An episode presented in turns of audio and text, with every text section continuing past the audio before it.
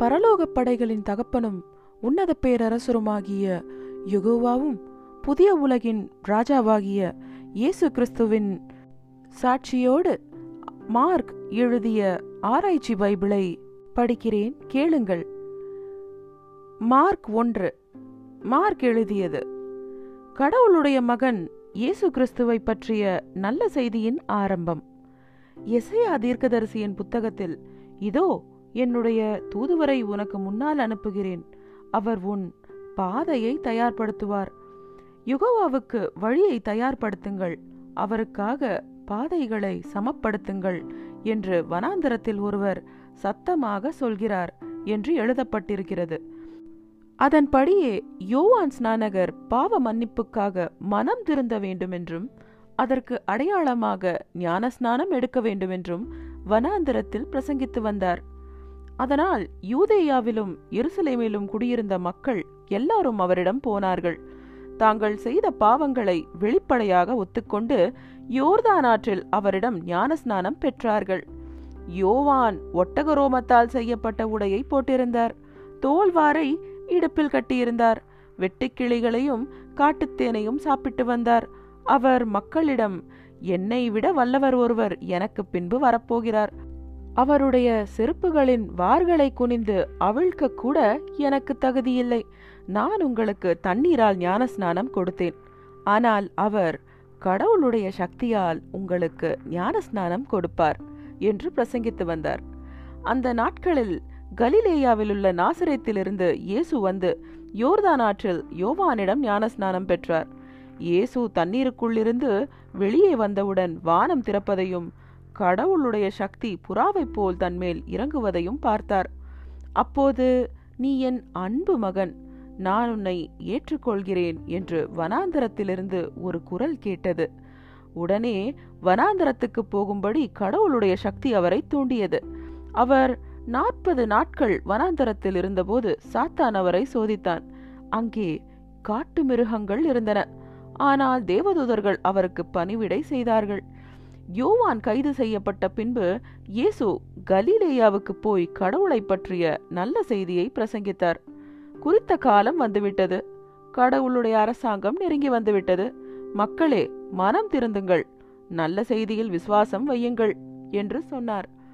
அவர் கலிலேயா கடலோரமாக நடந்து போன போது சீமோனையும் சீமோனுடைய சகோதரன் அந்திரேயாவையும் பார்த்தார். அவர்கள் இரண்டு பேரும் கடலில் தங்கள் வலைகளை வீசிக்கொண்டிருந்தார்கள், ஏனென்றால் அவர்கள் மீனவர்கள். இயேசு அவர்களிடம், என் பின்னால் வாருங்கள், உங்களை மனுஷர்களை பிடிப்பவர்களாக ஆக்குவேன் என்று சொன்னார். அவர்கள் உடனடியாக வலைகளை விட்டுவிட்டு அவர் பின்னால் போனார்கள். அவர் கொஞ்ச தூரம் போன பின்பு செபதேயுவின் மகன்களான யாக்கோபையும் யோவானையும் பார்த்தார். அவர்கள் தங்களுடைய படகில் வலைகளை பழுது பார்த்து கொண்டிருந்தார்கள். உடனே அவர்களையும் கூப்பிட்டார். அப்போது அவர்கள் தங்களுடைய அப்பா செபதேயுவை கூலியாட்களோடு படகில் விட்டுவிட்டு அவர் பின்னால் போனார்கள். அவர்கள் கப்பர்நகூமுக்கு போனார்கள். ஓய்வு நாள் வந்ததும் அவர் ஜெபக்கூடத்துக்கு போய் கற்பிக்க ஆரம்பித்தார். அவர் கற்பித்த விதத்தை பார்த்து மக்கள் அசந்து போனார்கள். ஏனென்றால் அவர் வேத அறிஞர்களைப் போல் கற்பிக்காமல் கடவுளிடமிருந்து அதிகாரம் பெற்றவராக கற்பித்தார். அப்போது அந்த ஜெபக்கூடத்தில் பேய் பிடித்த ஒருவன் இருந்தான். அவன் அவரை பார்த்து, நாசரேத்தூர் இயேசுவே, உங்களுக்கும் எங்களுக்கும் என்ன சம்பந்தம்? எங்களை ஒழித்து கட்டவா வந்தீர்கள்? நீங்கள் யார் என்று எனக்கு நன்றாக தெரியும். நீங்கள் கடவுளால் அனுப்பப்பட்ட பரிசுத்தர் என்று கத்தினான். ஆனால் இயேசு, பேசாதே, இவனை விட்டு வெளியே போ என்று அதட்டினார். அந்த பேய் அவனுக்கு வலிப்பு உண்டாக்கி பயங்கரமாக கத்திக்கொண்டே அவனை விட்டு வெளியே போனது. அங்கே இருந்த எல்லாரும் மிகவும் ஆச்சரியப்பட்டு, இது என்ன புதுவிதமாக கற்பிக்கிறாரே, அதிகாரத்தோடு பேய்களுக்கும் கட்டளையிடுகிறார், அவையும் கீழ்ப்படுகின்றனவே என்று ஒருவருக்கொருவர் பேசிக்கொண்டார்கள். உடனடியாக அவரை பற்றிய செய்தி கலிலேயா பகுதியெங்கும் நாலா பக்கங்களிலும் பரவியது.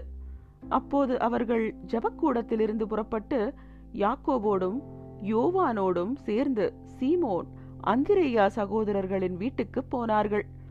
அங்கே சீமோனின் மாமியார் காய்ச்சலில் படுத்து கிடந்தாள். அதை பற்றி அவரிடம் உடனடியாக சொன்னார்கள். அவர் அவளுக்கு பக்கத்தில் போய் அவளுடைய கையை பிடித்து தூக்கினார். உடனே காய்ச்சல் போய்விட்டது. அவள் அவர்களுக்கு பணிவிடை செய்ய ஆரம்பித்தாள். சாயங்காலத்தில் சூரியன் மறைந்த பின்பு எல்லா நோயாளிகளையும் பேய் பிடித்தவர்களையும் மக்கள் அவரிடம் கொண்டு வர ஆரம்பித்தார்கள். அந்த வீட்டு வாசலில் ஊரே திரண்டு வந்தது. பல விதமான நோய்களால் அவதிப்பட்டு கொண்டிருந்த நிறைய பேரை அவர் குணமாக்கினார். ஏராளமான பேய்களை துரத்தினார். ஆனால் அவர்தான் கிறிஸ்து என்று அந்த பேய்களுக்கு தெரிந்திருந்ததால் அவர் அவற்றை பேசவிடவில்லை. விடியற்காலையில் இன்னமும் இருட்டாக இருந்தபோதே அவர் எழுந்து வெளியே போய் தனிமையான ஓரிடத்தில் ஜபம் செய்ய ஆரம்பித்தார். சீமோனும் அவரோடு இருந்தவர்களும் அவரை தேடிக்கொண்டு போனார்கள். அவரை கண்டுபிடித்த போது, எல்லாரும் உங்களை தேடிக்கொண்டிருக்கிறார்கள் என்று சொன்னார்கள். ஆனால் அவர் பக்கத்தில் உள்ள வேறு ஊர்களுக்கு போகலாம், வாருங்கள், அங்கேயும் நான் பிரசங்கிக்க வேண்டும், இதற்காகத்தான் நான் வந்திருக்கிறேன் என்று சொன்னார். அதன்படியே கலிலேயா முழுவதும் இருந்த ஜபக்கூடங்களுக்கு போய் பிரசங்கித்தார். பேய்களையும் விரட்டினார். தொழு நோயாளி ஒருவன் அவரிடம் வந்து மண்டி போட்டு, உங்களுக்கு விருப்பம் இருந்தால் என்னை சுத்தமாக்க முடியும் என்று சொல்லி கெஞ்சினான். அப்போது அவர் மனமுருகி தன் கையை நீட்டி அவனை தொட்டு, எனக்கு விருப்பம் இருக்கிறது, நீ சுத்தமாகு என்று சொன்னார். உடனே தொழுநோய் மறைந்து அவன் சுத்தமானான். அதன் பின்பு அவனுக்கு கண்டிப்புடன் கட்டளைகள் கொடுத்து, இதை பற்றி யாரிடமும் எதுவும் சொல்லாதே, ஆனால் குருமாரிடம் போய் உன்னை காட்டு, நீ சுத்தமானதற்காக மோசே கட்டளையிட்ட காணிக்கைகளை கொடு, நீ குணமானதற்கு அத்தாட்சியாக அது அவர்களுக்கு இருக்கும் என்று சொல்லி உடனடியாக அவனை அனுப்பினார். ஆனால் அந்த மனிதன் அங்கிருந்து புறப்பட்டு போய் அந்த விஷயத்தை எல்லாருக்கும் பரப்ப ஆரம்பித்தான். அதனால் இயேசு எந்த நகரத்துக்குள்ளும் வெளிப்படையாக போக முடியவில்லை. ஒதுக்குப்புறமான இடங்களிலேயே தங்கியிருந்தார். அப்படி இருந்தும் அவரை பார்க்க எல்லா திசைகளிலிருந்தும் மக்கள் வந்து கொண்டே இருந்தார்கள்.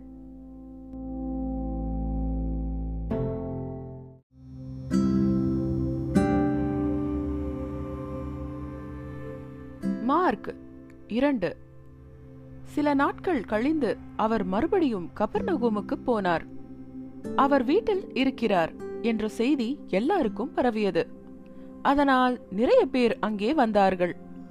வாசல் கதவின் பக்கத்தில் கூட நிற்க முடியாத அளவுக்கு கூட்டம் நிரம்பி வழிந்தது. அவர்களிடம் கடவுளுடைய வார்த்தையை அவர் பேச ஆரம்பித்தார். அப்போது பக்கவாதத்தால் பாதிக்கப்பட்ட ஒருவனை நான்கு பேர் தூக்கிக் கொண்டு வந்தார்கள். கூட்டம் அதிகமாக இருந்ததால் இயேசுவுக்கு பக்கத்தில் அவனை கொண்டு போக முடியவில்லை. அதனால் அவர் இருந்த இடத்துக்கு மேலே கூரையில் ஒரு திறப்பு உண்டாக்கி பக்கவாதத்தால் பாதிக்கப்பட்டவனை படுக்கையோடு கீழே இறக்கினார்கள். அவர்களுடைய விசுவாசத்தை இயேசு பார்த்து, பக்கவாதத்தால் பாதிக்கப்பட்டவனிடம், மகனே, உன் பாவங்கள் மன்னிக்கப்பட்டுவிட்டன என்று சொன்னார். அங்கே உட்கார்ந்திருந்த வேத அறிஞர்கள் சிலர், இந்த மனுஷன் ஏன் இப்படி பேசுகிறான், இவன் தெய்வ நிந்தனை செய்கிறான், கடவுள் ஒருவரை தவிர வேறு யாரால் பாவங்களை மன்னிக்க முடியும் என்று தங்கள் இதயங்களில் யோசித்துக் கொண்டிருந்தார்கள். அவர்கள் அப்படி யோசித்துக் கொண்டிருந்ததை இயேசு உடனடியாக புரிந்து கொண்டு, உங்கள் இதயத்தில் ஏன் இப்படி யோசிக்கிறீர்கள், இந்த பக்கவாத நோயாளியிடம் உன் பாவங்கள் மன்னிக்கப்பட்டுவிட்டன என்று சொல்வது சுலபமா, அல்லது எழுந்து உன் படுக்கையை எடுத்துக்கொண்டு நட என்று சொல்வது சுலபமா? ஆனாலும் பூமியில் பாவங்களை மன்னிக்கிற அதிகாரம் மனிதகுமாரனுக்கு இருக்கிறது என்பதை நீங்கள் தெரிந்து கொள்வதற்காக என்று சொல்லிவிட்டு பக்கவாதத்தால் பாதிக்கப்பட்டவனிடம், நான் உனக்கு சொல்கிறேன், எழுந்து உன் படுக்கையை எடுத்துக்கொண்டு வீட்டுக்கு போ என்றார். உடனடியாக அவன் எழுந்து தன்னுடைய படுக்கையை எடுத்துக்கொண்டு எல்லாருக்கும் முன்னால் வெளியே நடந்து போனான். அதை பார்த்து எல்லாரும் மிகவும் ஆச்சரியப்பட்டு, இந்த மாதிரி ஒன்றை இதுவரை நாங்கள் பார்த்ததே இல்லை என்று சொல்லி கடவுளை மகிமைப்படுத்தினார்கள். அவர் மறுபடியும் புறப்பட்டு கடலோரமாக போனார். மக்கள் எல்லோரும் அவரிடம் வந்து கொண்டே இருந்தார்கள். அப்போது அவர்களுக்கு கற்பிக்க ஆரம்பித்தார். பின்பு அந்த வழியாக அவர் போய்கொண்டிருந்த போது வரி வசூலிக்கும் அலுவலகத்தில் அல்பேயுவின் மகன் லேவி உட்கார்ந்திருப்பதை பார்த்தார்.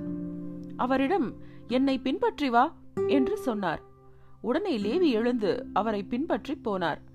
பிற்பாடு லேவியின் வீட்டில் இயேசு சாப்பிட்டுக் கொண்டிருந்த போது வரி வசூலிப்பவர்கள் பலரும் பாவிகள் பலரும் அவரோடும் அவருடைய சீஷர்களோடும் சேர்ந்து சாப்பிட்டுக் கொண்டிருந்தார்கள். அவர்களில் நிறைய பேர் அவரை பின்பற்றினார்கள். ஆனால் அவர் பாவிகளோடும் வரி வசூலிப்பவர்களோடும் சேர்ந்து சாப்பிடுவதை பரிசேயர்களாக இருந்த வேத அறிஞர்கள் பார்த்தபோது, இவர் ஏன் வரி வசூலிப்பவர்களோடும் பாவிகளோடும் சேர்ந்து சாப்பிடுகிறார் என்று அவருடைய சீஷர்களிடம் கேட்டார்கள். அது இயேசுவின் காதில் விழுந்தபோது, ஆரோக்கியமாக இருக்கிறவர்களுக்கு மருத்துவர் தேவையில்லை, நோயாளிகளுக்குத்தான் தேவை. நீதிமான்களை அல்ல, பாவிகளைத்தான் நான் அழைக்க வந்தேன் என்று சொன்னார். யோவானுடைய சீஷர்களும் பரிசேயர்களும் விரதமிருப்பது வழக்கம். அதனால் யோவானுடைய சீஷர்கள் இயேசுவிடம் வந்து, நாங்களும் பரிசேயர்களுடைய சீஷர்களும் தவறாமல் விரதம் இருக்கிறோம், ஆனால் உங்களுடைய சீஷர்கள் ஏன் விரதம் இருப்பதில்லை என்று கேட்டார்கள். அதற்கு இயேசு, மணமகன் தங்களோடு இருக்கும்போது அவருடைய நண்பர்கள் விரதம் இருக்க வேண்டிய அவசியமே இல்லைதானே. மணமகன் தங்களோடு இருக்கும் காலமெல்லாம் அவர்களால் விரதம் இருக்க முடியாது. ஆனால் மணமகன் அவர்களிடமிருந்து எடுத்துக்கொள்ளப்படும் நாட்கள் வரும். அப்போது அவர்கள் விரதம் இருப்பார்கள். புதிய துணியை பழைய உடையில் வைத்து யாருமே ஒட்டு போட மாட்டார்கள். அப்படி செய்தால் புதிய துணி சுருங்கும் போது பழைய உடையின் கிழிசல் இன்னும் பெரிதாகிவிடும். அதேபோல் பழைய தோல் பைகளில் யாருமே புதிய திராட்சை மதுவை ஊற்றி வைக்க மாட்டார்கள். அப்படி ஊற்றி வைத்தால் திராட்சை மது அந்த பைகளை வெடிக்க வைத்துவிடும். அப்போது திராட்சை மதுவும் கொட்டிவிடும், பைகளும் நாசமாகிவிடும். அதனால்தான் புதிய திராட்சை மதுவை புதிய தோல் பைகளில் ஊற்றி வைப்பார்கள் என்று சொன்னார். ஓய்வு நாளில் அவர் தன்னுடைய சீஷர்களோடு வயல் வழியாக போய்கொண்டிருந்தார். அப்போது அவருடைய சீஷர்கள் கதிர்களை பறித்து சாப்பிட்டு கொண்டே போனார்கள். அதனால் பரிசேயர்கள் அவரிடம், ஓய்வு நாளில் செய்யக்கூடாத காரியத்தை இவர்கள் ஏன் செய்கிறார்கள் என்று கேட்டார்கள். அதற்கு அவர், தாவீதும் அவருடைய ஆட்களும் உணவு கிடைக்காமல் பசியாக இருந்தபோது அவர் என்ன செய்தார் என்பதை நீங்கள் வாசித்ததே இல்லையா? தாவீது கடவுளுடைய வீட்டுக்குள் போய் குருமார்கள் தவிர வேறு யாருமே சாப்பிடக்கூடாத படையல் ரொட்டிகளை சாப்பிட்டு அவற்றில் சிலவற்றை தன்னோடு இருந்த ஆட்களுக்கும் கொடுத்தார் என்பதை முதன்மை குருவாகிய அபியத்தாரை பற்றிய பதிவில் நீங்கள் வாசித்ததே இல்லையா என்று கேட்டார். அதோடு, மனுஷனுக்காகத்தான் ஓய்வு நாள் உண்டாக்கப்பட்டதே தவிர ஓய்வு நாளுக்காக மனுஷன் உண்டாக்கப்படவில்லை. அதனால் மனிதகுமாரன் ஓய்வு நாளுக்கும் எஜமானாக இருக்கிறார் என்று சொன்னார்.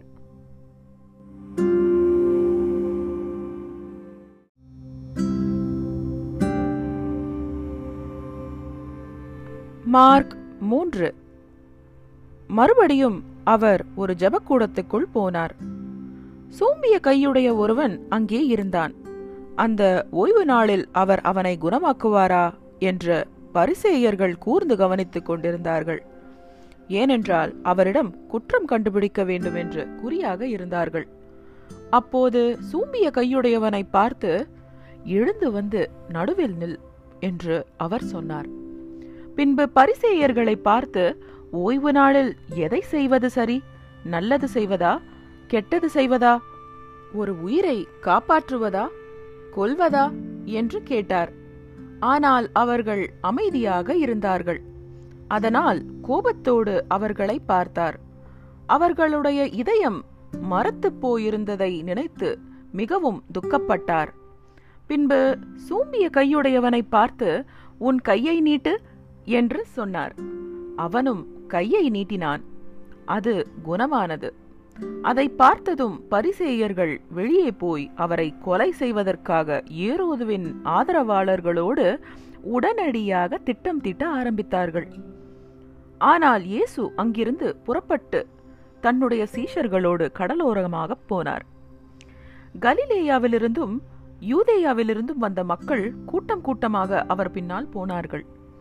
அவர் செய்து வந்த நிறைய விஷயங்களை கேள்விப்பட்டு எருசலேமிலிருந்தும் இதுமேயாவிலிருந்தும் யோர்தானுக்கு அக்கறையிலிருந்தும் தீரு சீதோன் பகுதிகளின் சுற்று வட்டாரத்திலிருந்தும் கூட மக்கள் கூட்டம் கூட்டமாக வந்தார்கள். கூட்டம் தன்னை நெருங்காமல் இருப்பதற்காக ஒரு சிறிய படகை தயாராக வைக்கும்படி சீஷர்களிடம் அவர் சொன்னார். அவர் நிறைய பேரை குணமாக்கியதால் கொடிய நோய்களால் அவதிப்பட்ட எல்லாரும் அவரை தேடுவதற்காக அவரை சுற்றிலும் கும்பலாக கூடி வந்தார்கள். பேய்களும் கூட அவரை பார்த்தபோதெல்லாம் அவர் முன்னால் விழுந்து, நீங்கள் கடவுளுடைய மகன் என்று சொல்லி கத்தின. ஆனால் தன்னை பற்றி யாரிடமும் சொல்லக்கூடாதென்று பல தடவை அந்த பேய்களுக்கு அவர் கண்டிப்புடன் கட்டளையிட்டார். அவர் ஒரு மலை மேல் ஏறி போய் தன்னுடைய சீஷர்களில் சிலரையும் அங்கே வரச் சொன்னார். அவர்களும் அங்கே போனார்கள். அப்போது அவர் பன்னிரண்டு பேரை தேர்ந்தெடுத்து அவர்களுக்கு அப்போஸ்தலர்கள் என்று பெயர் வைத்தார். எப்போதும் தன்னோடு இருப்பதற்காகவும் நல்ல செய்தியை பிரசங்கிப்பதற்காகவும் பேய்களை துரத்தும் அதிகாரத்தை பெற்றுக்கொள்வதற்காகவும் அவர்களை தேர்ந்தெடுத்தார். அந்த பன்னிரண்டு பேர் இவர்கள்தான். சீமோன், இவருக்கு பேதுரு என்றும் பெயர் வைத்தார். செபதேயுவின் மகன் யாக்கோபு, யாக்கோபின் சகோதரன் யோவான், இவர்கள் இரண்டு பேருக்கும் போவனர்கேஸ் என்று பெயர் வைத்தார். இதற்கு இடிமுழக்க மகன்கள் என்று அர்த்தம். அந்திரேயா, பிலிப்பு, பர்த்தலோமேயு, மத்தேயு, தோமா, அல்பேயுவின் மகன் யாக்கோபு, ததேயு, பக்தி வைராகியமுள்ள சீமோன், இயேசுவை பிற்பாடு காட்டிக் கொடுத்த யூதாஸ் இஸ்காரியோத்து. பின்பு அவர் ஒரு வீட்டுக்குள் போனார். மறுபடியும் அங்கே கூட்டம் கூடியதால் அவர்களால் சாப்பிடக்கூட முடியவில்லை. எல்லாவற்றையும் அவருடைய சொந்தக்காரர்கள் கேள்விப்பட்ட போது, அவனுக்கு பைத்தியம் பிடித்துவிட்டது என்று சொல்லி அவரை பிடித்து கொண்டு வர அங்கே போனார்கள். அது மட்டுமல்ல, எருசலேமிலிருந்து வந்த வேத அறிஞர்கள் இவனை பெயல்செபூப் பிடித்திருக்கிறது, பேய்களுடைய தலைவனின் உதவியால் தான் இவன் பேய்களை விரட்டுகிறான் என்று சொல்லிக் கொண்டார்கள். அதனால் அவர்களை தன்னிடம் கூப்பிட்டு உவமைகளை பயன்படுத்தி பேசினார். சாத்தான் எப்படி சாத்தானை விரட்ட முடியும்? ஒரு ராஜ்யத்துக்குள் பிரிவினைகள் இருந்தால் அந்த ராஜ்யம் நிலைக்காது. ஒரு வீட்டுக்குள் பிரிவினைகள் இருந்தால் அந்த வீடு நிலைத்திருக்க முடியாது. அதேபோல் சாத்தானும் தனக்கு விரோதமாகவே பிரிவினைகள் உண்டாக்கினால் அவன் நிலைத்திருக்க முடியாது, அழிந்துதான் போவான். ஒரு பலசாலியின் வீட்டுக்குள் நுழைகிற எவனும் முதலில் அவனை கட்டி போடாவிட்டால் அவனுடைய வீட்டில் உள்ள பொருள்களை கொள்ளையடிக்க முடியாது. அவனை கட்டி போட்ட பின்புதான் வீட்டை கொள்ளையடிக்க முடியும்.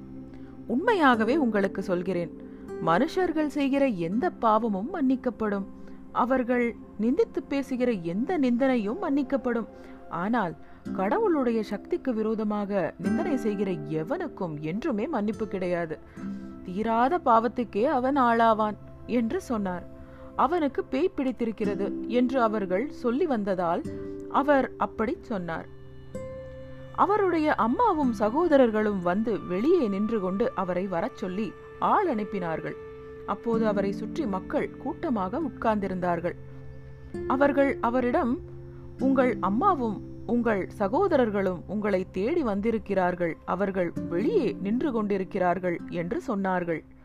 அதற்கு அவர், யார் என்னுடைய அம்மா, யார் என்னுடைய சகோதரர்கள் என்று கேட்டார்.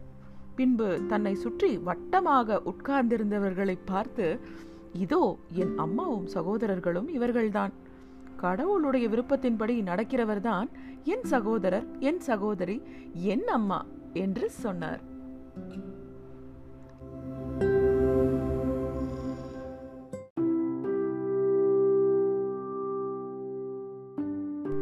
மார்க் நான்கு. இயேசு மறுபடியும் கடலோரத்தில் கற்பிக்க ஆரம்பித்தார். அப்போது ஏராளமான மக்கள் அவருக்கு பக்கத்தில் திரண்டு வந்ததால் அவர் கடலில் நின்ற ஒரு படகில் ஏறி உட்கார்ந்தார். மக்கள் எல்லாரும் கரையில் இருந்தார்கள்.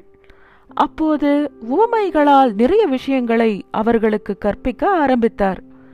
அப்படி கற்பித்த போது, கேளுங்கள், விதைக்கிறவன் ஒருவன் விதைக்கப் போனான். அவன் தூவிய சில விதைகள் பாதையோரத்தில் விழுந்தன. பறவைகள் வந்து அவற்றை கொத்தி தின்றன. வேறு சில விதைகள் மண் அதிகமாக இல்லாத பாறை நிலத்தில் விழுந்தன. அவை உடனே முளைத்த போதிலும் மண் ஆழமாக இல்லாததால் வேர் பிடிக்கவில்லை. அதனால் வெயில் வந்தபோது அவை வாடி வதங்கி காய்ந்து போயின. இன்னும் சில விதைகள் முட்செடிகள் இருக்கிற நிலத்தில் விழுந்தன. அந்த முட்செடிகள் பெரிதாக வளர்ந்து அவற்றை நெருக்கி போட்டன. அதனால் அவை எந்த பலனையும் தரவில்லை. மற்ற விதைகளோ நல்ல நிலத்தில் விழுந்தன. அவை முளைத்து பெரிதாக வளர்ந்து விளைச்சல் தர ஆரம்பித்தன. அவை முப்பது மடங்காகவும் அறுபது மடங்காகவும் நூறு மடங்காகவும் பலன் தந்தன என்று சொன்னார். இப்படி சொல்லிவிட்டு, கேட்பதற்கு காதுள்ளவன் கவனித்து கேட்கட்டும் என்றார். மக்கள் எல்லாரும் அங்கிருந்து போன பின்பு அவரை சுற்றியிருந்த சில சீஷர்களும் பன்னிரண்டு அப்போஸ்தலர்களும் அவரிடம் அந்த உவமைகளை பற்றி கேட்க ஆரம்பித்தார்கள். அதற்கு அவர், கடவுளுடைய அரசாங்கத்தை பற்றிய பரிசுத்த ரகசியம் உங்களுக்கு வெளிப்படையாக சொல்லப்படுகிறது. ஆனால் மற்றவர்களுக்கு எல்லா விஷயங்களும் உவமைகளாகவே சொல்லப்படுகின்றன. அவர்கள் கண்ணால் பார்த்தும் உணர்ந்து கொள்ளாதபடிக்கும் காதால் கேட்டும் புரிந்து கொள்ளாதபடிக்கும் என்னிடம் திரும்பி வந்து மன்னிப்பு பெறாதபடிக்கும் அவை உவமைகளாகவே சொல்லப்படுகின்றன என்று சொன்னார். பின்பு அவர்களிடம், இந்த உவமையையே நீங்கள் புரிந்து கொள்ளவில்லை என்றால் மற்ற எல்லா உவமைகளையும் எப்படி புரிந்து கொள்வீர்கள்? விதைக்கிறவன் கடவுளுடைய செய்தியை விதைக்கிறான். பாதையோர நிலத்தைப் போலிருப்பவர்கள் அந்த செய்தியை கேட்கிறார்கள். ஆனால் அவர்களுக்குள் விதைக்கப்பட்ட அந்த செய்தியை சாத்தான் வந்து உடனடியாக எடுத்து விடுகிறான். பாறை நிலத்தைப் போலிருப்பவர்கள் அந்த செய்தியை கேட்டதும் அதை சந்தோஷமாக ஏற்றுக்கொள்கிறார்கள். ஆனால் அவர்களுக்குள் அது வேர் விடுவதில்லை. அதனால் அவர்கள் கொஞ்ச காலத்துக்கு மட்டுமே நிலைத்திருக்கிறார்கள். அந்த செய்தியின் காரணமாக உபத்திரவமோ துன்புறுத்தலோ வந்தவுடன் விசுவாசத்தை விட்டுவிடுகிறார்கள்.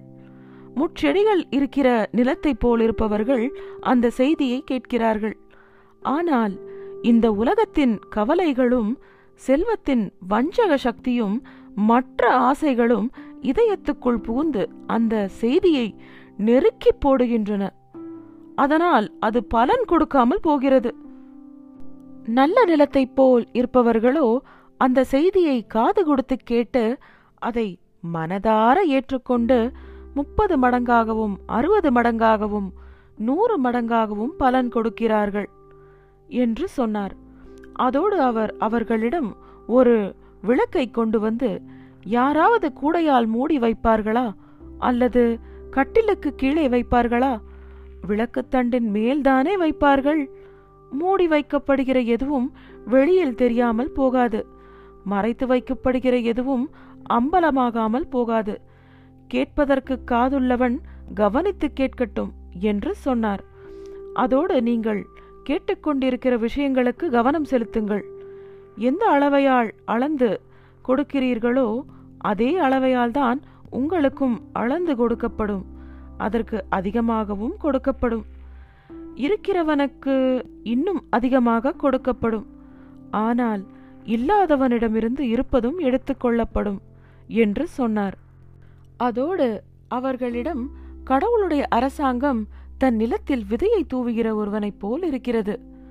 அவன் ஒவ்வொரு ராத்திரியும் தூங்கிவிட்டு காலையில் வந்து பார்க்கும்போது அவனுக்கே தெரியாமல் அந்த விதை முளைத்து பெரிதாக வளருகிறது. அந்த நிலம் தானாகவே படிப்படியாக பலன் தருகிறது. முதலில் தண்டையும் பின்பு இளங்கதிரையும் கடைசியில் முற்றிய கதிரையும் தருகிறது. பயிர் விளைந்து அறுவடை காலம் வந்தவுடன் அவன் அதை அறிவாளால் அறுக்கிறான் என்று சொன்னார். அதோடு, கடவுளுடைய அரசாங்கம் எதை போலிருக்கிறது? எந்த ஊமையின் மூலம் அதை விளக்கலாம்? அது கடுகு விதையை போல் இருக்கிறது. நிலத்தில் விதைக்கப்படும் போது பூமியில் இருக்கிற எல்லா விதைகளையும் விட அது மிக சிறியதாக இருக்கிறது. ஆனால் விதைக்கப்பட்ட பின்பு அது முளைத்து மற்ற எல்லா செடிகளையும் விட பெரிதாகி வானத்து பறவைகள் அதன் நிழலில் தங்கும் அளவுக்கு பெரிய கிளைகளை விடுகிறது என்று சொன்னார். அவர்களுடைய புரிந்து கொள்ளும் திறனுக்கு ஏற்றபடி இது போன்ற பல உவமைகள் மூலம் கடவுளுடைய வார்த்தையை அவர்களிடம் பேசினார். சொல்லப்போனால் உவமைகளை பயன்படுத்தாமல் அவர்களிடம் அவர் பேசியதே இல்லை. ஆனால் சீஷர்களோடு தனியாக இருந்தபோது எல்லா விஷயங்களையும் விளக்கினார். அன்று சாயங்காலத்தில் அக்கரைக்கு போகலாம் வாருங்கள் என்று அவர்களிடம் சொன்னார். அதனால் கூட்டத்தை அவர்கள் அனுப்பிவிட்டு அவர் உட்கார்ந்திருந்த படகிலேயே அவரை கூட்டிக் கொண்டு போனார்கள். அந்த படகுடன் வேறு சில படகுகளும் சென்றன. அப்போது பயங்கரமான புயல் காற்று வீச ஆரம்பித்தது. அலைகள் படகின் மேல் வேகமாக மோதிக்கொண்டிருந்ததால் படகு கிட்டத்தட்ட மூழ்கிவிடும் நிலையில் இருந்தது. ஆனால் அவர் படகின் பின்புறத்தில் தலையணை வைத்து தூங்கிக் கொண்டிருந்தார். அதனால் அவர்கள் அவரை எழுப்பி, போதகரே, நாம் சாகப்போகிறோம், உங்களுக்கு கவலையே இல்லையா என்று கேட்டார்கள். அப்போது அவர் எழுந்து காற்றை அதட்டினார். கடலை பார்த்து, உஷ், அமைதியாக இரு என்று சொன்னார். அப்போது காற்று அடங்கி மிகுந்த அமைதி உண்டானது. அதன் பின்பு, ஏன் இப்படி பயப்படுகிறீர்கள்? இன்னும் உங்களுக்கு விசுவாசம் வரவில்லையா என்று அவர்களிடம் கேட்டார். ஆனால் அவர்கள் பீதியடைந்து, இவர் உண்மையில் யார்? காற்றும் கடலும் கூட இவருக்கு அடங்கிவிடுகின்றனவே என்று ஒருவருக்கொருவர் சொல்லிக் கொண்டார்கள்.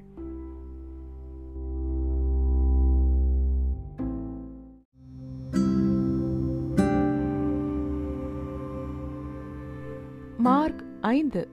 பின்பு அவர்கள் கடலுக்கு அக்கறையில் இருக்கிற கிரசனர் பகுதிக்கு வந்தார்கள். இயேசு படகிலிருந்து இறங்கிய உடனே பேய் பிடித்த ஒருவன் கல்லறைகளின் நடுவிலிருந்து அவருக்கு எதிரில் வந்தான். அவன் அந்த கல்லறைகளில் நடுவில்தான் தங்கியிருந்தான். அதுவரை ஒருவராலும் அவனை சங்கிலியால் கூட கட்டி வைக்க முடியவில்லை. ஏனென்றால் விலங்குகளாலும் சங்கிலிகளாலும் பல தடவை அவனை கட்டிப்போடும் அந்த சங்கிலிகளை முறித்தெறிந்தான், விலங்குகளையும் உடைத்து போட்டான். ஒருவராலும் அவனை அடக்க முடியவில்லை. அவன் அந்த கல்லறைகளிலும் மலைகளிலும் ராத்திரி பகலாக கூச்சல் போட்டுக்கொண்டும் கற்களால் தன்னையே கீறிக்கொண்டும் இருந்தான். ஆனால் தூரத்திலிருந்து இயேசுவை பார்த்ததும் ஓடிப்போய் அவர் முன்னால் மண்டி போட்டு, இயேசுவே, உன்னதமான கடவுளின் மகனே, உங்களுக்கும் எனக்கும் என்ன சம்பந்தம்? நீங்கள் என்னை பாடுபடுத்த மாட்டீர்கள் என்று கடவுள் மேல் ஆணையிட்டு சொல்லுங்கள் என்று சத்தமாக கத்தினான். ஏனென்றால் இயேசு அவனிடம், பேயே, இந்த மனுஷனை விட்டு வெளியே போ என்று சொல்லியிருந்தார். அப்போது இயேசு அவனிடம், உன் பெயர் என்ன என்று கேட்டார். அதற்கு அவன், என் பெயர் லேகியோன், ஏனென்றால் நாங்கள் நிறைய பேர் இருக்கிறோம் என்று சொல்லி அந்த பகுதியை விட்டு தங்களை துரத்த வேண்டாம் என்று திரும்ப திரும்ப இயேசுவிடம் கெஞ்சினான். அப்போது பன்றிகள் பெருங்கூட்டமாக மலையில் மேய்ந்து கொண்டிருந்தன. அதனால் அந்த பன்றிகளுக்குள் எங்களை அனுப்பிவிடுங்கள், அவற்றுக்குள் நாங்கள் புகுந்து கொள்கிறோம் என்று அந்த பேய்கள் கெஞ்சி கேட்டன. அவரும் அனுமதி கொடுத்தார். உடனே அந்த பேய்கள் அவனை விட்டு வெளியேறி பன்றிகளுக்குள் புகுந்து கொண்டன. கிட்டத்தட்ட இரண்டாயிரம் பன்றிகள் ஓட்டமாக ஓடி செங்குத்தான பாறையிலிருந்து கடலுக்குள் குதித்து மூழ்கின. அவற்றை மேய்த்து கொண்டிருந்த ஆட்கள் ஓடிப்போய் நகரத்திலும் நாட்டுப்புறத்திலும் இருந்தவர்களிடம் அதை சொன்னார்கள். என்ன நடந்ததென்று பார்க்க மக்கள் புறப்பட்டு போனார்கள். அவர்கள் இயேசுவிடம் வந்தபோது லேகியனாகிய பேய்கள் பிடித்திருந்த அந்த மனிதன் உடை உடுத்தி புத்தி தெளிந்து உட்கார்ந்திருந்ததை பார்த்து பயந்து போனார்கள். நடந்ததை நேரில் பார்த்தவர்கள் பேய் பிடித்தவனுக்கும் பன்றிகளுக்கும் என்ன ஆனதென்று அவர்களுக்கு விளக்கமாக சொன்னார்கள். அதனால் தங்களுடைய பகுதியை விட்டு போகச் சொல்லி அவர்கள் இயேசுவிடம் கெஞ்சி கேட்க ஆரம்பித்தார்கள். அவர் படகில் ஏறிய போது பேய் பிடித்திருந்த அந்த மனிதனும் கூடவே வருவதாக சொல்லி கெஞ்சினான். ஆனால் அவர் அதற்கு சம்மதிக்காமல், நீ உன் வீட்டுக்கு போய் யெகோவா உனக்காக செய்த எல்லாவற்றை பற்றியும் அவர் உனக்கு காட்டிய இரக்கத்தை பற்றியும் உன் சொந்தக்காரர்களிடம் சொல் என்றார். அவனும் அங்கிருந்து போய் இயேசு தனக்கு செய்ததையெல்லாம் தெக்கப்போலியில் சொல்ல ஆரம்பித்தான். அதை கேட்ட எல்லாரும் பிரமித்து போனார்கள். இயேசு படகில் இக்கரைக்கு திரும்பி வந்த பின்பு மக்கள் அவரிடம் திரண்டு வந்தார்கள். அவர் கடலோரத்தில் இருந்தார். அப்போது ஜெபக்கூட தலைவர்களில் ஒருவரான யவீரு அங்கே வந்தார். இயேசுவை பார்த்ததும் அவருடைய காலில் விழுந்து, என்னுடைய சிறு பெண்ணின் உடல்நிலை ரொம்ப மோசமாக இருக்கிறது, தயவு செய்து நீங்கள் வந்து அவள் மேல் கைகளை வையுங்கள், அவள் குணமாகி பிழைத்துக் கொள்வாள் என்று சொல்லி பல தடவை கெஞ்சினார். அதனால் யவீருடன் இயேசு போனார். ஒரு பெரிய கூட்டம் அவரை நெருக்கிக் கொண்டு அவர் பின்னால் போனது. ஒரு பெண் பன்னிரண்டு வருஷங்களாக இரத்தப்போக்கினால் அவதிப்பட்டு கொண்டிருந்தாள். நிறைய மருத்துவர்கள் கொடுத்த சிகிச்சைகளால் அவள் பயங்கர வேதனையை அனுபவித்திருந்தாள். தன்னிடம் இருந்த பணத்தை எல்லாம் செலவு செய்திருந்தாள். ஆனால் அவள் குணமாகவில்லை. நிலைமை இன்னும் மோசமாகத்தான் ஆகியிருந்தது. இயேசுவை பற்றி அவள் நிறைய கேள்விப்பட்டிருந்ததால், அவருடைய மேலங்கியை தொட்டாலே போதும், நான் குணமாகிவிடுவேன் என்று தனக்குள் சொல்லிக்கொண்டே பின்பக்கமாக கூட்டத்துக்குள் நுழைந்து அவருடைய மேலங்கியை தொட்டாள். உடனே அவளுடைய இரத்தப்போக்கு நின்றது. தன்னை பாடாய்படுத்திய அந்த நோயிலிருந்து குணமானதை அவளால் உணர முடிந்தது. இயேசுவும் தன்னிடமிருந்து வல்லமை வெளியேறியதை உடனடியாக உணர்ந்தார். அதனால் கூட்டத்தாரிடம் திரும்பி, என் மேலங்கியை தொட்டது யார் என்று கேட்டார்.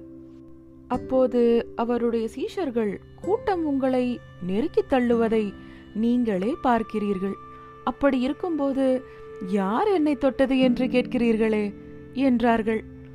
ஆனாலும் தன்னை தொட்டது யார் என்று தெரிந்து கொள்வதற்காக அவர் சுற்றுமுற்றும் பார்த்தார். அப்போது அந்த பெண் தனக்கு நடந்ததை உணர்ந்து பயத்தோடும் நடுக்கத்தோடும் அவர் முன்னால் வந்து மண்டி போட்டு எல்லா உண்மையையும் சொன்னாள். அதற்கு அவர், மகளே, உன் விசுவாசம் உன்னை குணமாக்கி இருக்கிறது, உன்னை பாடாய்படுத்திய நோயிலிருந்து சுகமாகி சமாதானமாக போ என்று சொன்னார். அவர் பேசிக்கொண்டிருந்த போதே ஜெபக்கூட தலைவரின் வீட்டிலிருந்து சில ஆட்கள் வந்து, உங்கள் மகள் இறந்துவிட்டாள், இனி எதற்காக போதகரை தொந்தரவு செய்ய வேண்டும் என்று கேட்டார்கள்.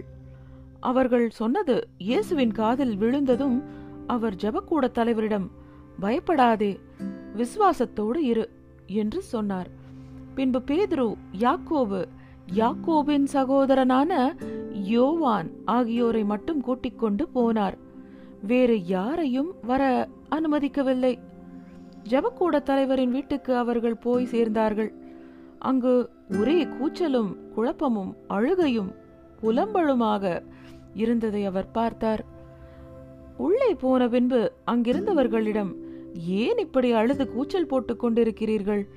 சிறுமி சாகவில்லை, அவள் தூங்கிக் கொண்டிருக்கிறாள் என்று சொன்னார். அப்போது அவர்கள் அவரை பார்த்து ஏளனமாக சிரிக்க ஆரம்பித்தார்கள். ஆனால் அவர்கள் எல்லாரையும் அவர் வெளியே அனுப்பிவிட்டு அந்த சிறுமியின் அப்பாவையும் அம்மாவையும் தன்னோடு வந்தவர்களையும் மட்டும் கூட்டிக் கொண்டு அவளுடைய உடல் வைக்கப்பட்டிருந்த இடத்துக்கு போனார். பின்பு அந்த சிறுமியின் கையை பிடித்து தலிதா கூமி என்று சொன்னார். அதற்கு, சிறுமியே எழுந்திரு என்று நான் உனக்கு சொல்கிறேன் என்று அர்த்தம்.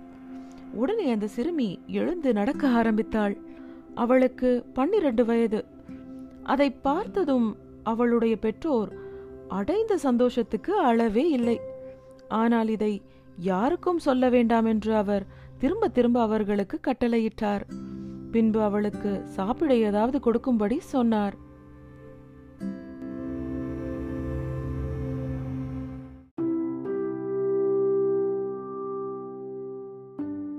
மார்க் ஆறு.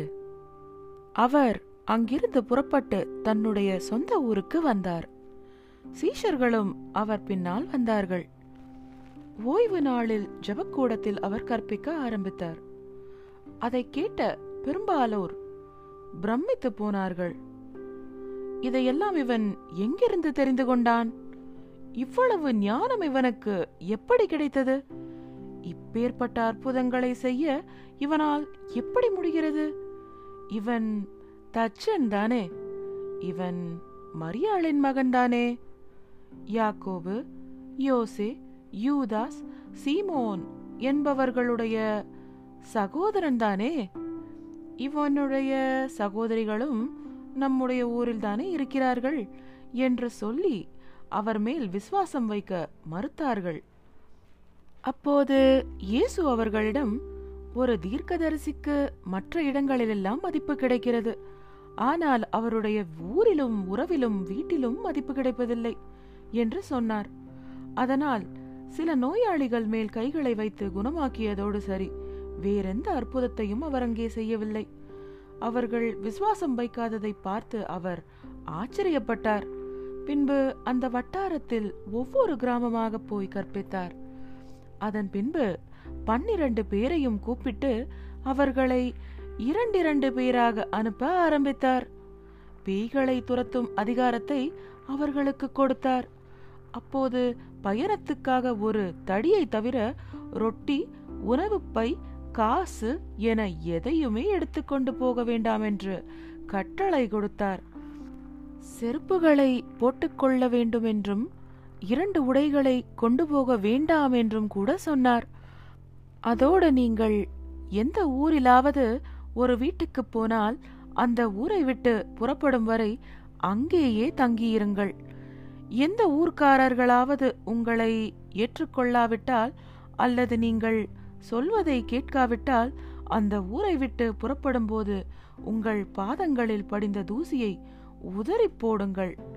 இது அவர்களுக்கு ஒரு சாட்சியாக இருக்கும் என்று சொன்னார். அதனால் அவர்கள் புறப்பட்டு போய் மனம் திருந்த சொல்லி மக்களுக்கு பிரசங்கித்தார்கள்.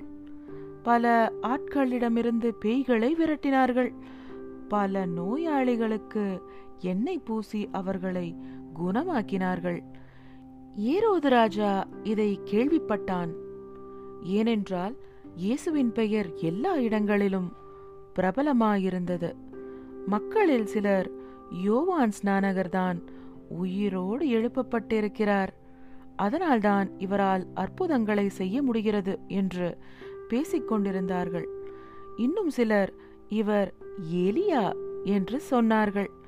வேறு சிலரோ, அந்த காலத்திலிருந்த மற்ற தீர்க்கதரிசிகளைப் போல் இவரும் ஒரு தீர்க்கதரிசி என்று சொன்னார்கள். ஆனால் ஏரோது இதை கேள்விப்பட்ட போது, இவர் யோவான்தான், இவர் தலையை நான் வெட்டினேன், இப்போது இவர் உயிரோடு எழுப்பப்பட்டிருக்கிறார் என்று சொன்னான். இந்த ஏரோது தன்னுடைய சகோதரனாகிய பிலிப்புவின் மனைவி ஏரோதியாளை தன் மனைவியாக வைத்திருந்தான். உங்கள் சகோதரனுடைய மனைவியை நீங்கள் வைத்திருப்பது சரியல்ல என்று யோவான் நிறைய தடவை அவனிடம் சொல்லியிருந்தார். அதனால் ஏரோதியாளை பிரியப்படுத்துவதற்காக ஏரோது ஆள் அனுப்பி யோவானை பிடித்து சங்கிலியால் கட்டி சிறையில் அடைத்திருந்தான். யோவான் மேல் ஏரோதியாள் வன்மம் வைத்திருந்தாள். அவரை கொல்ல துடித்தாள், ஆனால் முடியவில்லை. ஏனென்றால் யோவான் நீதிமான் என்பதும் பரிசுத்தமானவர் என்பதும் ஏரோதுவுக்கு தெரிந்திருந்தால் அவருக்கு பயந்து அவரை பாதுகாத்து வந்திருந்தான். யோவான் பேசுவதை கேட்டபோதெல்லாம் அவரை என்ன செய்வதென்று தெரியாமல் மிகவும் குழம்பி போயிருந்தான். ஆனாலும் அவர் பேசுவதை எப்போதும் விருப்பத்தோடு கேட்டு வந்திருந்தான். ஏரோது தன்னுடைய பிறந்த நாளில் உயர் அதிகாரிகளுக்கும் படை தளபதிகளுக்கும் கலிலேயாவிலிருந்த முக்கிய பிரமுகர்களுக்கும் சாயங்கால விருந்து கொடுத்தபோது ஏரோதியாளுக்கு சரியான சந்தர்ப்பம் கிடைத்தது. அப்போது ஏரோதியாளின் மகள் அங்கே வந்து நடனமாடி ஏரோதுவையும் அவனுடைய விருந்தாளிகளையும் சந்தோஷப்படுத்தினாள். ராஜா அந்த பெண்ணிடம், என்ன வேண்டுமானாலும் கேள், நான் உனக்கு தருகிறேன் என்று சொன்னான். நீ என்ன கேட்டாலும் தருகிறேன், என்னுடைய ராஜ்யத்தில் பாதியை கேட்டாலும் தருகிறேன் என்றும் கூட சத்தியம் செய்து கொடுத்தான். அதனால் அவள் வெளியே போய் தன்னுடைய அம்மாவிடம், நான் என்ன கேட்கட்டும் என்றாள்.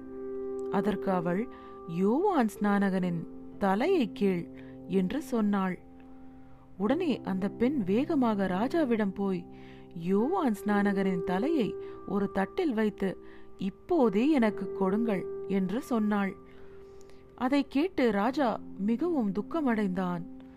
ஆனாலும் விருந்தாளிகள் முன்னால் ஆணையிட்டு கொடுத்திருந்ததால் அவள் கேட்டதை மறுக்க முடியவில்லை.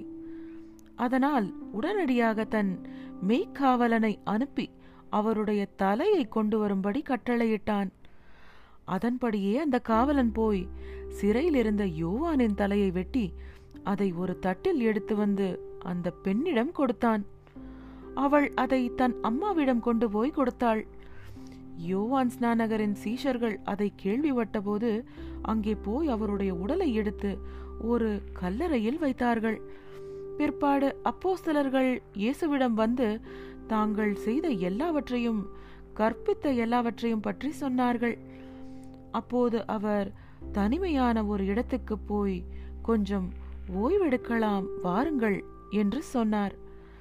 ஏனென்றால் நிறைய பேர் வந்து கொண்டும் போய்கொண்டும் இருந்ததால் சாப்பிடுவதற்கு கூட அவர்களுக்கு நேரமே கிடைக்கவில்லை.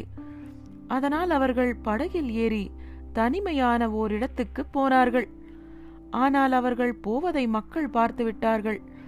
நிறைய பேருக்கு விஷயம் தெரிய வந்ததால் எல்லா நகரங்களிலிருந்தும் அவர்கள் கூட்டமாக ஓடி அவர்களுக்கு முன்னால் அந்த இடத்துக்கு போய் சேர்ந்தார்கள். அவர் படகிலிருந்து இறங்கிய போது ஏராளமான மக்கள் அங்கே திரண்டு வந்திருந்ததை பார்த்தார். அவர்கள் மெய்ப்பனில்லாத ஆடுகளைப் போலிருந்ததால் அவர் மனம் உருகினார். அதனால் அவர்களுக்கு நிறைய விஷயங்களை கற்றுக் கொடுக்க ஆரம்பித்தார். ரொம்ப நேரமாகிவிட்டதால் சீஷர்கள் அவரிடம் வந்து, இது ஒதுக்குப்புறமான இடம், ரொம்ப நேரமும் ஆகிவிட்டது, அதனால் இவர்களை அனுப்பிவிடுங்கள். சுற்றியிருக்கிற ஊர்களுக்கும் கிராமங்களுக்கும் போய் இவர்கள் ஏதாவது வாங்கி சாப்பிடட்டும் என்று சொன்னார்கள். ஆனால் அவர், நீங்களே இவர்களுக்கு ஏதாவது சாப்பிடக் கொடுங்கள் என்று சொன்னார். அதற்கு அவர்கள், நாங்கள் போய் இருநூறு தினாரியோவுக்கு ரொட்டிகளை வாங்கி வந்து இவர்களுக்கு சாப்பிட கொடுக்கலாமா என்று கேட்டார்கள். அப்போது அவர், உங்களிடம் எத்தனை ரொட்டிகள் இருக்கின்றன, போய் பாருங்கள் என்று சொன்னார். அவர்கள் பார்த்து வந்து, ஐந்து ரொட்டிகளும் அதோடு இரண்டு மீன்களும் இருக்கின்றன என்று சொன்னார்கள். அதன் பின்பு பசும்புல் தரையில் எல்லாரையும் சிறு சிறு கூட்டமாக உட்கார சொன்னார். அப்படியே எல்லாரும் நூறு நூறு பேராகவும் ஐம்பது ஐம்பது பேராகவும் உட்கார்ந்தார்கள். அப்போது அவர் அந்த ஐந்து ரொட்டிகளையும் இரண்டு மீன்களையும் எடுத்து வானத்தை பார்த்து ஜெபம் செய்து அந்த ரொட்டிகளை பிட்டு அங்கே இருந்தவர்களுக்கு பரிமாறுவதற்காக சீஷர்களிடம் கொடுத்தார். அப்படியே அந்த இரண்டு மீன்களையும் எல்லாருக்கும் பங்கு போட்டு கொடுத்தார். எல்லாரும் திருப்தியாக சாப்பிட்டார்கள். மீதியான ரொட்டி துண்டுகளை பன்னிரண்டு கூடைகள் நிறைய அவர்கள் சேகரித்தார்கள். மீதியிருந்த மீன்களையும் சேகரித்தார்கள். ரொட்டி சாப்பிட்ட ஆண்களின் எண்ணிக்கை ஐயாயிரம். பின்பு கூட்டத்தாரை அவர் அனுப்ப ஆரம்பித்தார். அதோடு உடனடியாக படகில் ஏறி தனக்கு முன்பே பெத்சாயிதாவை நோக்கி அக்கரைக்கு போகும்படி சீஷர்களை அனுப்பினார். அவர்களை அனுப்பிய பின்பு ஜெபம் செய்வதற்காக ஒரு மலைக்கு போனார். சாயங்கால நேரத்தில் படகு நடுக்கடல் வரை போயிருந்தது. அவரோ அங்கேயே தனியாக இருந்தார். எதிர்காற்று வீசியதால் படகை ஓட்ட முடியாமல் சீஷர்கள் திணறினார்கள். அவர் அதை பார்த்து சுமார் நான்காம் ஜாமத்தில் கடல் மேல் நடந்து அவர்களை நோக்கி வந்தார். ஆனால் அவர்களை கடந்து போவது போல் போனார். அவர் கடல் மேல் நடந்து வருவதை அவர்கள் பார்த்தபோது ஏதோ மாய உருவம் என்று நினைத்து அலறினார்கள். எல்லாருமே அவரை பார்த்து கலக்கமடைந்தார்கள். உடனே அவர், தைரியமாக இருங்கள், நான் தான், பயப்படாதீர்கள் என்று சொன்னார். பின்பு அவர்களுடைய படகில் ஏறினார். அப்போது காற்று அடங்கியது. அதை பார்த்து அவர்கள் மிகவும் பிரமித்து போனார்கள். அற்புதமாய் ரொட்டிகளை கொடுத்தவரால் இந்த அற்புதத்தையும் செய்ய முடியும் என்பதை அவர்கள் புரிந்து கொள்ளவில்லை. இதையெல்லாம் புரிந்து கொள்ள முடியாதபடி அவர்களுடைய இதயம் மந்தமாகவே இருந்தது. பின்பு அக்கரையிலுள்ள கெனேசிரத்துக்கு போய் படகை நங்கூரமிட்டு நிறுத்தினார்கள். அவர்கள் படகிலிருந்து இறங்கிய உடனே மக்கள் அவரை அடையாளம் கண்டுகொண்டார்கள். அதனால் அந்த பகுதியில் இருக்கிற எல்லா இடங்களுக்கும் ஓடிப்போய் நோயாளிகளை படுக்கையோடு தூக்கி கொண்டு அவர் இருப்பதாக கேள்விப்பட்ட இடங்களுக்கெல்லாம் கொண்டு வர ஆரம்பித்தார்கள். நகரங்கள், நாட்டுப்புறங்கள் என அவர் எங்கே போனாலும் அங்கிருந்த சந்தை வெளிகளில் நோயாளிகளை கொண்டு வந்து அவருடைய மேலங்கியின் ஓரத்தையாவது தொட அனுமதிக்கும்படி அவரை கெஞ்சி கேட்டார்கள். அப்படி தொட்ட அத்தனை பேரும் குணமானார்கள்.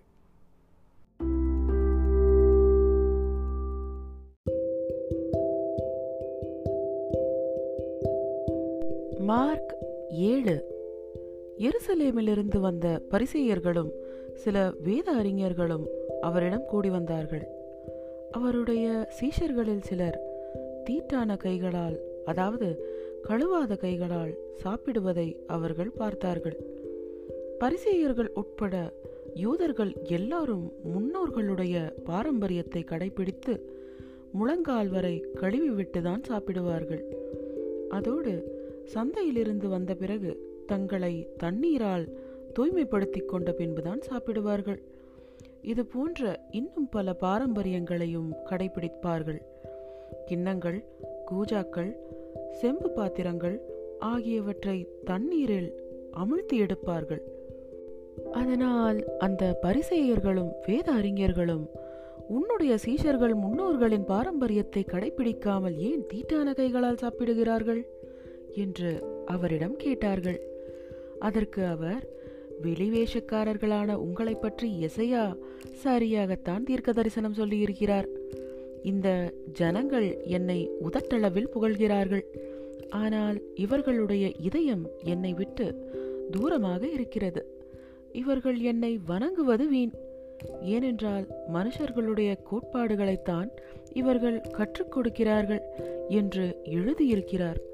அதன்படியே நீங்கள் கடவுளுடைய கட்டளையை விட்டுவிட்டு மனுஷர்களுடைய பாரம்பரியத்தை பிடித்து கொள்கிறீர்கள் என்று சொன்னார். அதோடு அவர்களிடம், உங்களுடைய பாரம்பரியத்தை கட்டி காப்பதற்காக கடவுளுடைய கட்டளையை சாமர்த்தியமாக ஒதுக்கிவிடுகிறீர்கள். உதாரணத்துக்கு, உங்கள் அப்பாவுக்கும் அம்மாவுக்கும் மதிப்பு கொடுக்க வேண்டும் என்றும், அப்பாவையோ அம்மாவையோ கேவலமாக பேசுகிற எவனும் கொல்லப்பட வேண்டும் என்று மோசே சொன்னார். ஆனால் நீங்கள், ஒருவன் தன் அப்பாவிடமோ அம்மாவிடமோ என்னிடம் இருப்பதையெல்லாம் ஏற்கனவே குர்பானாக, அதாவது கடவுளுக்கு அர்ப்பணிக்கப்பட்ட காணிக்கையாக கொடுத்துவிட்டேன், அதனால் உங்களுக்கு என்னால் உதவி செய்ய முடியாது என்று சொன்னால், அவன் தன்னுடைய அப்பாவுக்கோ அம்மாவுக்கோ இனிமேல் எதையுமே செய்ய வேண்டியதில்லை என்று சொல்கிறீர்கள். இப்படி நீங்கள் வழி வழியாக பின்பற்றுகிற பாரம்பரியத்தால் கடவுளுடைய வார்த்தையை மதிப்பற்றதாக்கி விடுகிறீர்கள். இதுபோல் இன்னும் நிறைய காரியங்களை செய்கிறீர்கள் என்று சொன்னார்.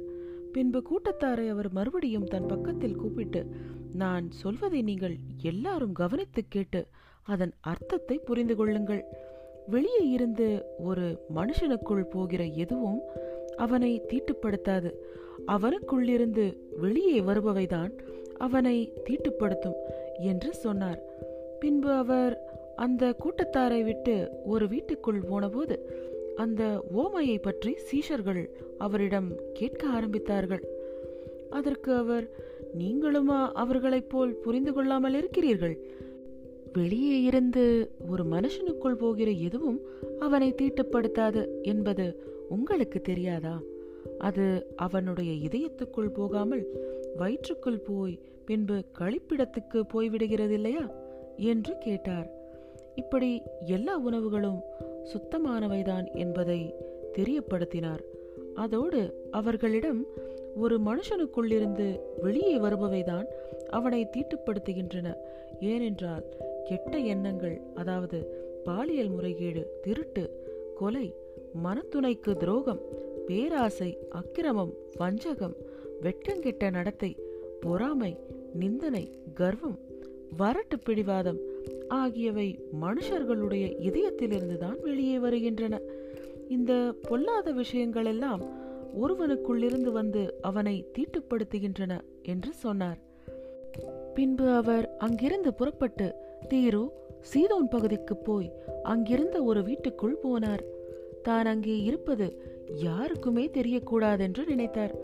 ஆனாலும் தெரிந்துவிட்டது. அவரை பற்றி கேள்விப்பட்ட ஒரு பெண் உடனே அங்கே வந்து அவருடைய காலடியில் விழுந்தாள்.